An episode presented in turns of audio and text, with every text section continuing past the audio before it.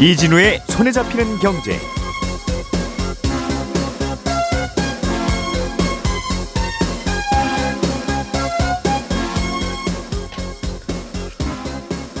안녕하십니까 이진우입니다. 내가 쓰지도 않았는데 내 카드로 물건이 결제되는 일이 최근에 신한카드에서 발생했습니다. 사태가 커지자 금융감독원이 신한카드에 별도의 검사를 한다고는 하는데 어, 이런 일이 어떻게 발생을 하게 된 건지 잠시 후에 좀 자세하게 들여다보겠습니다. 시중금리의 올라가는 속도가 빨라지면서 대출금리와 관련된 뉴스들이 요즘 쏟아지고 있습니다. 부동산 가격에 대출금리가 미치는 영향이 클 거라는 예상 때문에 금리 변동에 대한 관심이 요즘 더 커지고 있는 것 같은데요. 최근 대출금리 시장에서는 정확히 어떤 일이 벌어지고 있는 건지 대출금리 관련된 뉴스를 어떻게 이해해야 될지 한번 짚어보겠습니다.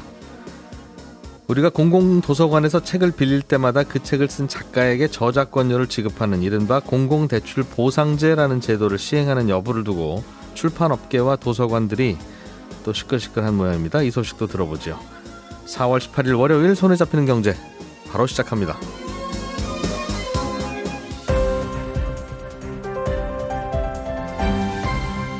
이진우의 손에 잡히는 경제. 오늘의 뉴스를 프로파일링 합니다. 평일 저녁 6시 5분 표창원의 뉴스 하이킥.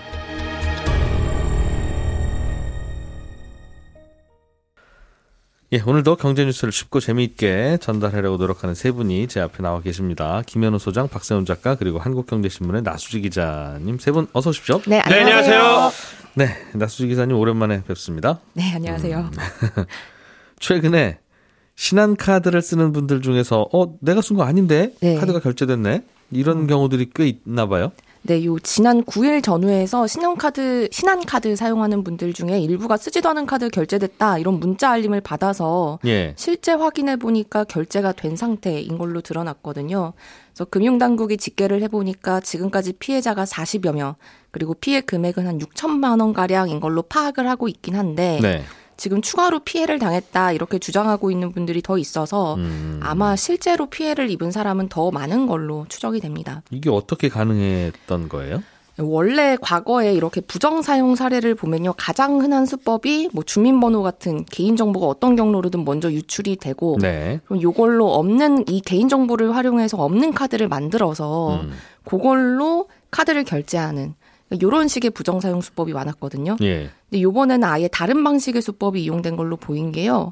그러니까 없는 카드를 만드는 게 아니라 네. 이미 발급되어 있는 카드의 카드 번호 그리고 음. 요 유효 기간 요거를 정확하게 조합해서 요걸 결제할 때 사용한 걸로 보입니다. 그러니까 똑같은 카드 번호를 쓴 거다. 네. 그러니까 이미 나와 있는 카드 번호를 어떻게든 알아내서 쓴 거다. 그러니까 우리는 온라인으로 카드 결제할 때 한국은 카드 번호, 유효 기간, 그리고 카드 뒷면 서명란에 있는 그 세 자리 숫자 있잖아요. CVC라고 예. 부르는. 예. 그것까지 하라고 요구하는데 이 가끔 해외 사이트에서 결제하다 보면 그냥 카드 번호랑 유효 기간만 입력하면 네. 결제가 가능한 경우도 그런 있습니다. 경우도 있죠. 네. 예. 그래서 요걸 노려서 카드 번호랑 지금 나와 있는 카드의 카드 번호 그리고 유효 기간 요거에 제대로 된 조합만 알면 결제를 할 수가 있는 건데 이런 일이 이번에 벌어진 겁니다. 그러니까 카드 번호하고 유효 기간은 어. 실제로 카드를 보지 않고도 유출을 할 수가 있어요. 즉 그냥 이렇게 이렇게 만들면 이런 카드를 누군가는 발급받았겠거니 음. 그렇게 할 수 있는 거예요? 그러니까 원래는 그렇게 하기가 굉장히 힘듭니다. 그러니까 예. 왜냐하면 지금 카드 번호 16자리 중에 어, 처음 여섯 자리는 누구나 알 수 있어요. 그러니까 특정 예. 은행이나 카드사의 상품을 나타내는 고유 번호라서 음. 주민번호도 우리가 누구 생일만 알면 번호 앞자리 알 수 있듯이 공개된 정보입니다. 음, 남자는 뭐 1로 시작하고 여자는 2로 시작하고 하는 거는 아니까 네. 거기까지는 뭐 나라도 쓸, 만들어낼 수 있는데. 그렇죠. 네. 근데 나머지 10자리는 카드사가 여러 가지 변수를 조합해서 번호를 만듭니다. 음. 그러니까 10자리 중에 앞에 9개는 카드사가 뭐 고객 특성에 따라서 이런저런 번호를 넣고 어, 마지막 숫자는 이게 제대로 된 카드 번호가 맞나? 복잡한 시기를 넣어가지고 검증하는 숫자도 넣습니다. 예. 그러니까 이런 복잡한 과정을 거치고 어, 앞에 아홉 개는 카드사가 직접 지정하는 거기 때문에 음. 생각보다 실제 있는 카드 번호를 추정하는 게 쉽지는 않습니다. 그러니까 우리도 주민등록번호도 열세 자리고 한 뭐 절반 이상은 아니까 예.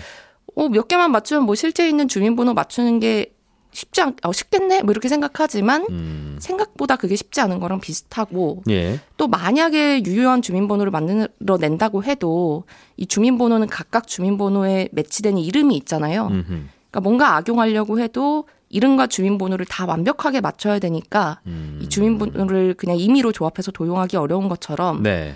신용카드도 어, 카드는 원래 카드 번호는 어쩌다가 맞췄다고 해도 유효 기간까지 정확하게 조합하려면 경우의 수가 굉장히 많아집니다. 네, 잠깐만요. 요즘 그 컴퓨터가 음. 많이 발전해서 네. 카드 번호도 계속 바꿔가면서 맞을 때까지 입력할 수 있고 음. 유효 기간도 그때그때 계속 맞춰보면 음. 어쩌다 어 맞네 이런 카드 번호는 있네 하는 네. 게 있을 거 아니겠어요. 그렇죠. 그런 그렇게 네. 계속 한 거는 아닙니까 혹시? 네, 그렇게 가능은 한데 이게 그렇게 하려면은 경우의, 수, 경우의 수가 굉장히 많잖아요. 예. 그렇게 해서 살짝만 바꿔가지고 계속 결제를 시도하면 예. 결제업체가 어 얘네 좀 뭔가 나쁜 짓을 하려고 하고 있네. 음. 너무 시도를 많이 하면 네. 그러면 결제를 막아버리고요. 그러니까 아. 일반적인 경우라면 경우의 수가 너무 많고 요거를 다 맞추려면 시도를 너무 많이 해야 되니까 카드 번호랑 유효 기간을 음. 추정해서 결제하는 일이 그동안은 어, 벌어지지 않았던 겁니다. 음, 그 실제로 카드가 누구한테 나수재 기자님한테 어. 이런 이런 이런 번호의 카드가 발급됐다는 정보를 어떻게든 빼내서 어. 그 카드랑 똑같은 카드를 그 번호도 알고 유효 기간도 알니까 가공으로 만들어서 그걸 쓰는 거는 가능했는데 이번에는 그런 정보가 빠진 게 아니라 카드를 그냥 가상의 카드를 유효한 카드를 만들었다 아이들이 그렇게 추측하는 거군요. 어 있는 그러니까 제 번호를 네. 모르잖아요, 다른 사람들은. 그렇죠. 카드 번호 모르죠. 네, 모르는데 그냥 누군가가 그러니까 제 번호를 해킹하려고 막 제 번호를 알아낸 게 아니라 네. 어쨌든 누군가의 만들어진 신용카드 번호는 음... 이런 번호일 것이고 그리고 유효 기간도 이거일 거다. 이렇게 추정을 한 거죠. 카드사 관리 장부가 해킹됐네요, 그럼 그냥. 어, 카드사 관리 장부를 그러니까 카드사의 카드 번호를 만드는 방법이 네. 누군가에 의해서 간파당한 거다 이렇게 보시면 됩니다. 있어요? 네. 예. 그러니까 왜냐하면 여기서부터는 예. 사실 신한카드가 이거 자세하게 밝히면 또 음. 다른 부정사용 사용 사례가 일어날 가능성이 있어서 정확하게 공개 안 네, 하겠다. 네. 예. 이렇게 해서 사실 추정한 게 좀 들어 있는데요. 네. 그러니까 신한카드 중에 지난해 말에 단종된 카드가 있습니다. 네. 근데 이 카드는 좀 여러 가지 혜택이 좋아서 단종되기 전에 만들어두려는 사람이 몰려가지고 음. 작년 말에 집중적으로 발급이 많이 됐는데 이 신용카드의 유효 기간이라는 게 다 일괄적으로 발급일로부터 5년이잖아요. 예. 더군다나 뭐 유효 기간이 날짜별로 다른 게 아니라 연 월로 표시되니까 음흠. 비슷한 시기에 발급한 카드는 다 유효 기간이 똑같습니다. 그렇겠죠. 예, 근데 여기다가 신한카드가 신용카드 숫자를 만들 때 좀 더 복잡하게 만들었어야 되는데 음. 카드 번호 뒷자리 10개 중에서 끝, 끝에서 두 번째 숫자를 발급받은 순서대로 그냥 0, 1, 2, 3, 4 이렇게 네, 한 걸로 네. 추정이 됩니다. 예. 그러니까 일단 비슷한 시기에 발급돼서 유효 기간이 같은 카드 이건 엄청 많았고 네. 여기서 한두 개의 숫자를 바꿔 보니까 실제 음. 존재하는 다른 카드 번호와 유효 기간까지 똑같은 카드 번호가 있었던 있었을 확률이 높아졌던 거죠. 네. 그러니까 일반적인 경우와 다르게 이 유효 기간은 일단 맞는 거고 음흠. 조합할 수 있는 경우의 수가 확 줄어드니까 이 부정 사용을 막는 시스템도 이걸 걸러내지 못한 걸로 추정이 됩니다. 음. 카드 번호가 그렇게 유출됐다. 아마 맞춘 것 같다. 누군가가 범인이. 맞습니다. 음. 그러니까 뭐 수법은 다양할 수 있으나 결국은 음. 이런 카드가 발급됐습니다라고 하는 카드 번호와 유효 기간이 쭉 적혀 있는 그 장부가 네. 결국은 뭐 유출된 거든가 그런 거네요. 네, 그렇다고 본질로 보면 네, 네, 음, 그 네. 과정이 어떻게 되는지 모르겠으나. 어. 그러면 저도 신한 카드 쓰는데 네. 어떻게 해야 됩니까? 일단은 신한카드가 요 피해 사례를 참고해서 부정사용 방지 시스템 좀 더 강하게 하겠다. 예. 뭐 예를 들면 횟수나 금액 같은 거 조금 더 타이트하게 하겠다라고 했고요. 또 카드 번호를 부여하는 방식 자체가 좀 허술했다 보니까 예. 이것도 좀 복잡하게 하겠다 이렇게 얘기를 한 상태입니다. 음. 근데 그럼에도 이미 카드 발급받은 분들은 비슷한 방식의 피해가 아예 없을 수 없다 이렇게 말할 수는 없거든요. 예. 그래서 현재 가지고 있는 카드를 중지하고 재발급 받으시는 방법도 있고 음. 또 이게 해외 사이트에서 주로 결제가 됐다 보니까 해외 결제를 막아두는 방식으로 대응을 하실 수가 있겠습니다. 음, 주로 해외에서 발견되는 거예요? 음. 카드의 사용은 부정 사용은? 네, 우리나라는 그 음. 뒷면에 CVC까지 넣어야 되는데 예. 해외는 그렇지 않고 번호랑 유효 기간만 있으면 되다 아, 보니까 아, 계속 결제되고 있다. 네. 야, 그럼 이건 어떻게 해야 됩니까? 보통 결제될 때마다 아주 작은 금액까지 뭐 휴대폰으로 오게 만든 분들이야 그것만 확인하면 되겠으나 다른 것들은 피해가 더 크고 더 큰지도 모르겠네요. 지금도 결제되고 있는지도 모르겠네요. 지금도 결제되고 있을 수도 있죠. 예. 네. 그렇군요. 그런 사고가 발생했네요. 김현우 소장님, 네. 얼마 전까지만 해도 은행들이 대출 금리를 낮추고 있다는 뉴스도 전해드린 적이 있고, 네. 근데 또 어제 뭐 보니까 대출 금리 7% 시대 온다, 뭐 네. 이러면서 큰일 났다 13년 만에 예. 뉴스도 있고, 예. 그러니까 요즘 대출 금리가 비싸지는 건지 내려가는 건지도 잘 모르겠고, 네. 뭐 진짜 앞으로 이런 날이 오는 건지, 뭐 아니면 왜 이런 상황이 된 건지 지금 무슨 얘기냐면. 6, 7, 대출 금리가 7%가 될 수 있다는 얘기는 지금은 6%대까지도 올라가 있다는 뜻이잖아요. 네, 그렇습니다. 그런데 또 어디서 요즘 집을 사는 분이 가끔은 있으니까 네. 대출 금리 얼마 받으셨어요? 그러면 뭐한 3, 3%대? 3%대? 그렇습니다. 초반 뭐 예. 이렇게 받았다고 그래서 예. 이분이 특혜인가 아니면 6% 받는 분이 좀, 좀 예외적인 분인가 이것도 잘 모르겠고. 네. 예.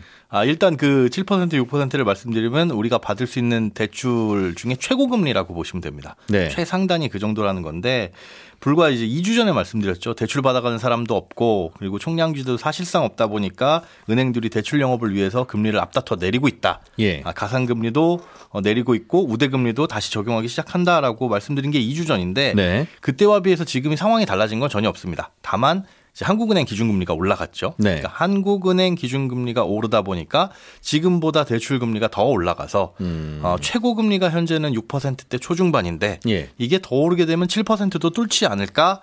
이런 이 의미에서 뉴스가 나온 거고요. 6% 초중반에 요즘 대출 받는 분도 계세요? 아, 모든 우대 금리를 하나도 적용받지 못하고 예. 어, 겨우 턱걸이로 한다고 한다면 이론적으로는 가능하다. 이론적으로 가능한 금리입니다. 그러면 주택담보대출 금리가 2% 초반으로까지도 심지어는 내려가기도 했으니까 네. 우리 한참 금리 낮을 때 예. 아마 1년 전만 해도 거의 그랬을 거예요. 그렇습니다. 그럴 때도 5%의 대출 받는 분도 있었다는 뜻이잖아요. 2% 당시에는 5%까지는 아니었고 한 4% 정도가 거의 최고금리 상단이었다고 보시면 돼요. 그럼 요즘에는 최고금리 상단도 더 올라간 거네요. 상단이 오히려 좀 오름폭이 더 높고 하단은 그러니까 정확하게 밴드가 1에서 3입니다. 이게 금리가 올라가면서 네. 2에서 4입니다. 그러면서 3에서 5입니다 이렇게 올라가는 게 아니라 예. 위는 더 더 더 더 올라가고 아래는 좀 더디게 올라가는 양상도 있습니다. 음. 그런 것도 있는데 일단 예. 그왜 최고 금리가 눈에 띄니까 예. 그게 지금은 현재 6% 초중반을 보이고 있는데 한 6.38 정도 나오거든요. 그런데 그게 7% 넘어갈 수도 있지 않냐? 불과 한 0.6% 포인트 정도 남았으니까요. 예. 아, 그런데 예, 그렇게 금리가 올라간다고 하더라도 지금 말씀하신 것처럼 정말 아무런 우대 금리 적용받지 못하고 대출을 받는 게 아니면 예. 그 정도 금리는 현실적으로 어렵잖아요. 그럼 아무도 거의 안 받는 금리 숫자를 왜 자꾸 언론들이 어, 글쎄요, 그건 여러 가지로 8이 7입니다 이러고 있어요. 추측은 되는데 네. 그게 훨씬 더 자극적이고 훨씬 더 관심이 있고 음. 그러다 보니 그렇게 해놓으면 은행 입장에서는 글쎄요 대출 금리가 이렇게 이렇게 빠르고 오르고 있습니다라는 어, 소식을 전할 수 있고 음. 그러면 사람들이 조금 급해서 대출을 받지 않을까라고 생각하는 면도 없지 않아 있을 것 같습니다. 예. 그건 그런 새로 받으러 가는 사람한테 적용되는 금리인 그렇습니다. 거죠. 예전 금리가 올라갔다는 게 아니라. 네. 음. 그러니까 우리가 은행에 새롭게 대출을 받으러 가면 신규로 대출을 받으러 가면 선택하는 건 두 가지잖아요. 고정이냐 변동이냐. 예. 물론 이제 이 고정은 혼합 금리긴 하지만 어쨌든 편의상 고정으로 부르는데 음흠. 그 고정금리의 최고금리가 사실 뭐 6에서 7%라는 겁니다. 네. 음, 변동금리는 아니고요. 거기에서 이제 뭐 자동이체 몇 건 넣으면 또 깎아주고 그렇죠. 신용카드 발급하면 깎아주고 깎아주고 깎아주고 깎아주고 해서 뭐 그렇게 내려간다는 그렇습니다. 거죠. 쭉쭉 예. 내려가는데 사실 이 금리가 뭐에 연동을 받냐면 이거에 기준금리가 5년짜리 은행채예요. 은행에서 음. 발행, 발행한 5년짜리 채권금리인데 요게 석 달 전에 비해서는 1%포인트 약간 넘게 올랐습니다. 예. 그런데 그 기간 동안 같은 기간 동안 금리 최상단은 한 1.3에서 1.4% 정도가 올랐거든요. 1.3에서 4% 포인트 정도. 예. 그에 비해서 이제 금리 하단은 한 0.7, 0.8 요 정도 올랐습니다. 음. 그러니까 위로 오름폭이 아까 말씀드린 대로 아래 하단 오른쪽보다 훨씬 더 크다. 음. 이렇게 말씀을 드릴까, 드릴 수가 있고 이거는 좀 전에 말씀드린 것처럼 신규로 주택담보대출을 받는 사람들이 한해서 가는 분들은 요즘 그런 range를 그렇습니다. 범위를 제시받는다. 네. 그리고 그래서 상단이 뭐 7%될 것 같습니다. 상단이 6% 뚫었습니다라고 그런 거는 말씀하신 대로 좀 음. 어, 그냥 주목받기 위해서 네. 뭐 그렇게 그냥 하는 걸 수도 있는데 그렇다고 네. 금리가 안 오른 건 아니잖아요. 그렇죠. 요즘 시중 금리는 꽤 오르고 대출 금리도 오르긴 오른 것 같아서 예. 정확히 어느 정도 오른 건지를 어... 알고 싶은데. 네. 그런 그걸 알려주는 통계 수치는 없습니까? 아, 은행연합회에서 실제로 지난 한 달간 나갔던 금리를 종합해서 알려주기는 합니다. 예. 그런데 이건 역시도 밴드로 알려주는 거라 예, 사실상 음. 평균적으로 얼마가 올랐는지 알기는 어렵고 실제로 가장 이제 피부로 느낄 수 있는 건 대출을 어, 얼마나, 얼마에 받을 수 있느냐. 예. 그것들을 이제 매달 조회를 해보고 비교를 해보는 수밖에는 없을 텐데 음. 지금도 사실 변동금리 대출은 3%대 초반 대출도 얼마든지 있습니다. 지금도 받으러 가면? 네, 그렇습니다. 음. 이미 대출 받으신 분들이 사실은 더 많잖아요. 그렇죠. 우리나라에는 대출 받으러 오는 분들보다는. 네. 그리고 그분들 중에 변동금리를 선택한 분들은 네. 어, 금리가 자꾸 오르면 그분들도 내야 되는 이자도 높아지니까 예. 야 이분들이 이자가 좀 부담스러워지면 이제 매물을 내놓을 수도 있겠구나. 그렇게 예 어, 생각을 그리고 금리가 있죠. 가파르게 올라가니까 네. 이게 이런 결정을 내리고 매물을 내놓는 분들도 있을 수 있으니 이걸 이제 부동산 가격을 예측할 때 변수가 음. 될수 있다. 네. 그래서 이제 사실은 은행 금리 자체가 관심 있는 게 아니라 음, 음. 부동산 시장에 관심 있다 보니까 예. 우리가 자꾸 들여다보는 건데 네. 그 금리는 얼마나 올랐습니까? 어, 그렇게 영향을 받으려면 기존에 받으신 분들이 다 변동금리여야 되는 분들만 해당이 될 거고요. 예. 고정금리는 아무리 오르더라도 상관없으니까. 음. 그럼 이 변동금리 대출은 얼마가 올랐냐? 이게 코픽스에 주로 연동이 되는데 신규 취급액 기준 코픽스 금리가 지난 1월에 비해서 0.03%포인트 올랐습니다. 아주 아주 그냥 조금 오른 거예요. 조금 음. 올랐고 예. 어, 이게 어느 정도 수준이냐면 코로나 직전 수준. 그때가 1.5에서 1.6 정도 되는데 그 정도보다 살짝 높기는 하지만 예. 최근 상승폭을 보면 그렇게 크진 않습니다. 그러니까 변동금리 대출을 받았는데 많이 올랐다라고 느끼시는 분들은 예. 작년 초중순까지 아주 저점일 때, 예, 아주 그냥 바닥일 때 대출을 받으셨던 분들은 그렇게 느껴질 텐데 음. 사실 이 변동금리의 변동 주기도 예. 6개월 혹은 1년이잖아요. 예. 내가 변동되는 시점에 가서 그때 코픽스가 얼마나 높으냐 낮으냐도 사실은 중요합니다. 음. 아, 그런데 이 코픽스 금리는 시중 금리가 올라가는 것보다는 예금 금리를 얼마나 올리느냐 은행들이 예. 이거에 영향을 크게 받는데 음. 에, 은행들이 예금 금리를 높일 수밖에 없는 상황은 그거죠. 대출 수요가 많아가지고 찾는 손님이 많았을 때. 예. 그럴 때는 이제 미천이 되는 예금도 그만큼 많이 필요하니까 예금을 올려야 되는데 금리를 음. 올려야 되는데 예. 지금처럼 대출 받는 수요도 별로 없는 시기에는 굳이 예금 금리를 높여가면서 비용을 더 발생시킬 필요가 없습니다. 예. 아, 물론 이제 은행이 예금을 대체할 수 있는 뭐 CMA라든가 RP라든가 이런 다른 상품들 금리가 올라가서 음. 은행 예금이 위협받게 되면 올리는 측면도 있지만 예. 지금 같은 상황에서는 CMA나 RP 금리도 그렇게 높지가 않거든요. 음흠. 그러다 보니까 굳이 은행은 당장에 예금 금리를 올릴 필요도 없고 음. 뭐 기준 금리가 올라간다고 하더라도 상당히 시차를 두고 예금 금리는 올라갈 테니까 코픽스 금리도 그렇게 빠른 속도로 올라갈 것으로 보이지는 않는다는 겁니다. 그러면 기준 금리가 한국은행이 올리는 기준 금리가 1% 포인트가 올라가면 네. 예금 금리나 종전에 대출 받았던 분들에게 적용되는 코픽스 금리도 네. 시차는 있지만 1%는 올라가는 걸로 봐야 된다. 아, 과거를 아니다. 보는데 예. 아니다라고 볼 수가 있습니다. 그래 그만큼 폭이 꼭 오르진 않더라고요. 1% 음. 포인트를 올려도 한 시차가 5개월 내지 6개월 정도 따라가지고 올라가는 방향성을 보이기는 하는데 네. 그 폭이 그 한국은행 기준금리 올라간 폭보다는 조금 덜했다. 근데 그 음. 그 이유가 은행 예금들이 얼마나 은행들이 예금을 얼마나 필요로 하느냐에 따라서 달라지니까 이거는 음. 어, 예금 상황과 부동산 시장 상황, 대출 상황 요것들이 이제 종합적으로 영향을 미치는 결과라고 볼 수 있을 것 같습니다. 그럼 또 반대로 부동산 시장이 뜨거워서 사람들이 자꾸 대출을 받으러 오고 네. 그럼 은행들은 대출을 해줘야 되니까 미천이 필요하고 그럼 예금을 더 받아야 되면 네. 기준 금리를 안 올렸더라도 예금 금리나 코픽스 금리는 올라갈, 올라갈 수도, 수도 있고 그런 상황에서 음. 경쟁을 한다면 또 우대금리 적용해서 내려갈 수도 있고요. 네. 그런 구조이군요. 예. 그러면 지금은 한국은행 기준금리는 0.5%에서 1.5%까지 지금 1% 포인트가 올랐잖아요. 예. 최근 저점 대비. 네. 최근 2, 3년 사이의 저점 대비. 네. 그러면 코픽스 금리도 그 정도 올랐을 것이다. 내지는 올라야 한다. 네. 오를 것이다 로 봐야 될 것 같은데 그것도 그렇게는 안 움직였습니까? 어, 방향성은 비슷하게 움직였습니다. 하지만 이 한국은행 기준금리 오른 시점하고 정확히 일치하지는 않고요. 음. 오른 시점하고 일치하는 구간도 있었고 왜 얼마 전에 한국은행 기준금리 올리니까 은행들이 전부 다 음. 예금금리 올렸던 시점이 한 번 있었잖아요. 예. 이례적으로. 그때는 이제 시장의 눈치도 본 부분도 있고 음. 그럴 때는 같이 올라가기도 하는데 방향성은 일치하지만 폭이나 시, 시점은 그만큼은 안 오르는 것 같다. 네, 그렇습니다. 근데 요즘 가끔 뭐 상단이 6% 찍고 7% 올라요. 그런 뉴스들만 보면 최근 한 엄청 오른 한3% 포인트 정도 오른 것 같아요. 느낌이. 근데 어제 제가 대출 조회를 한번 해봤더니 예. 정말 높게 중도 상환 수수료 없는 대출을 받을 때가 한 4%대 초중반이 나오고 요즘 예. 3%대 초반에서 주택담보대출 금리가 음, 요즘도 받을 수 있다 그렇게. 예, 그렇습니다. 음. 뭐 요령이나 이런 거 없어요. 요즘 뭐 집 사기가 쉽지는 않으니까 뭐 음, 갈아타시는 분들, 알아도록. 예, 예. 네, 신규로 받으시는 분들, 뭐 갈아타시는 분들, 그러니까 이미 내가 A라는 집에 살고 있는데 대출이 있는 분들, B라는 네. 집으로 이사 가면서 기존의 고정금리 대출 낮게 받은 걸 예. 갈아타야 되잖아요. 예. 그럴 때 아, 높은 고정금리 받을까? 그거에 비해서는 변동금리가 굉장히 낮게 보일 텐데 음. 이런 상황에서 사실 어떻게 될지 모르는 거라 아, 그냥 한 가지 유리한 팁을 드리자면 적격 대출들 나오고 있잖아요. 적격 대출을 받을 수 있으신 분들은 중간에 그걸로 갈아탈 걸 감안을 하고 네. 연동금리 대출을 받으시되 중도상환 수수료가 좀 싼 걸로 이런 것들이 이제 보험사에서 주로 대출을 취급하거든요. 적격 대출이라는 게 정부에서 해주는 혜택 있는 금리입니까? 네, 그렇습니다. 분기마다 한도가 나오긴 하는데 그게 원래 음. 나오면 바로 그냥 그날 완판이거든요. 아, 음, 예. 그런데 요즘에는 그게 어, 좀 속도가 더디긴 하지만 완판 되기는 했습니다. 그런데 예. 그런 거 기다렸다가 갈아탄다 이걸 전제로 하시고 아, 좋은 거 대출 금리 앞으로도 나올 수 있을 것 같으니 그렇습니다. 일단 지금 당장 대출 필요하시면 받기는 받되. 네. 중도 상환 수수료가 싼 걸로. 음, 금리 싼 거 찾지 말고 중도 네. 상환 수수료 싼 걸로 하고 네. 나중에 갈아탈 때 그냥 갚아버리는 게 요령이다. 예. 그렇게 하시면 조금 유리할 것 같습니다. 알겠습니다. 박 작가님이 준비한 소식도 재밌어요. 네.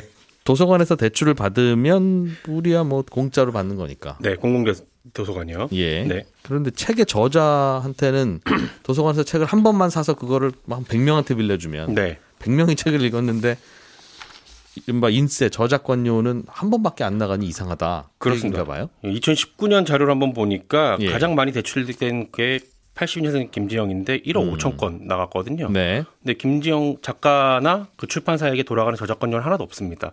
그러다 보니까 어, 이 법안을 추진하는 의원실 쪽에서는 아니 음악 같은 경우는 음. 이게 사람들이 이렇게 노래를 매번, 상업적으로 매, 사용하면 매달 저작권료가 나가는데 예. 왜 책은 그렇게 안 하느냐? 음. 공공도서관에서 무료로 책을 대출해다 해주다 보니까 그 책을 쓴 작가나 출판사는 책 판매 기회를 잃고 있다. 그 재정적 손실을 예. 공공보상제라는 이름으로 보상을 해주자라는 음. 법안이 이번 달 초에 발의가 됐고 음. 거기에 대해서 이제 뭐 작가 측이나 출판업계는 당연히 찬성을 하겠죠. 예. 그런데 거기에 대해서 이제 도서관 업계에서 반대하는 근거나 이유는 뭐예요? 꽤 크게 반대를 하고 있는데 두 가지입니다.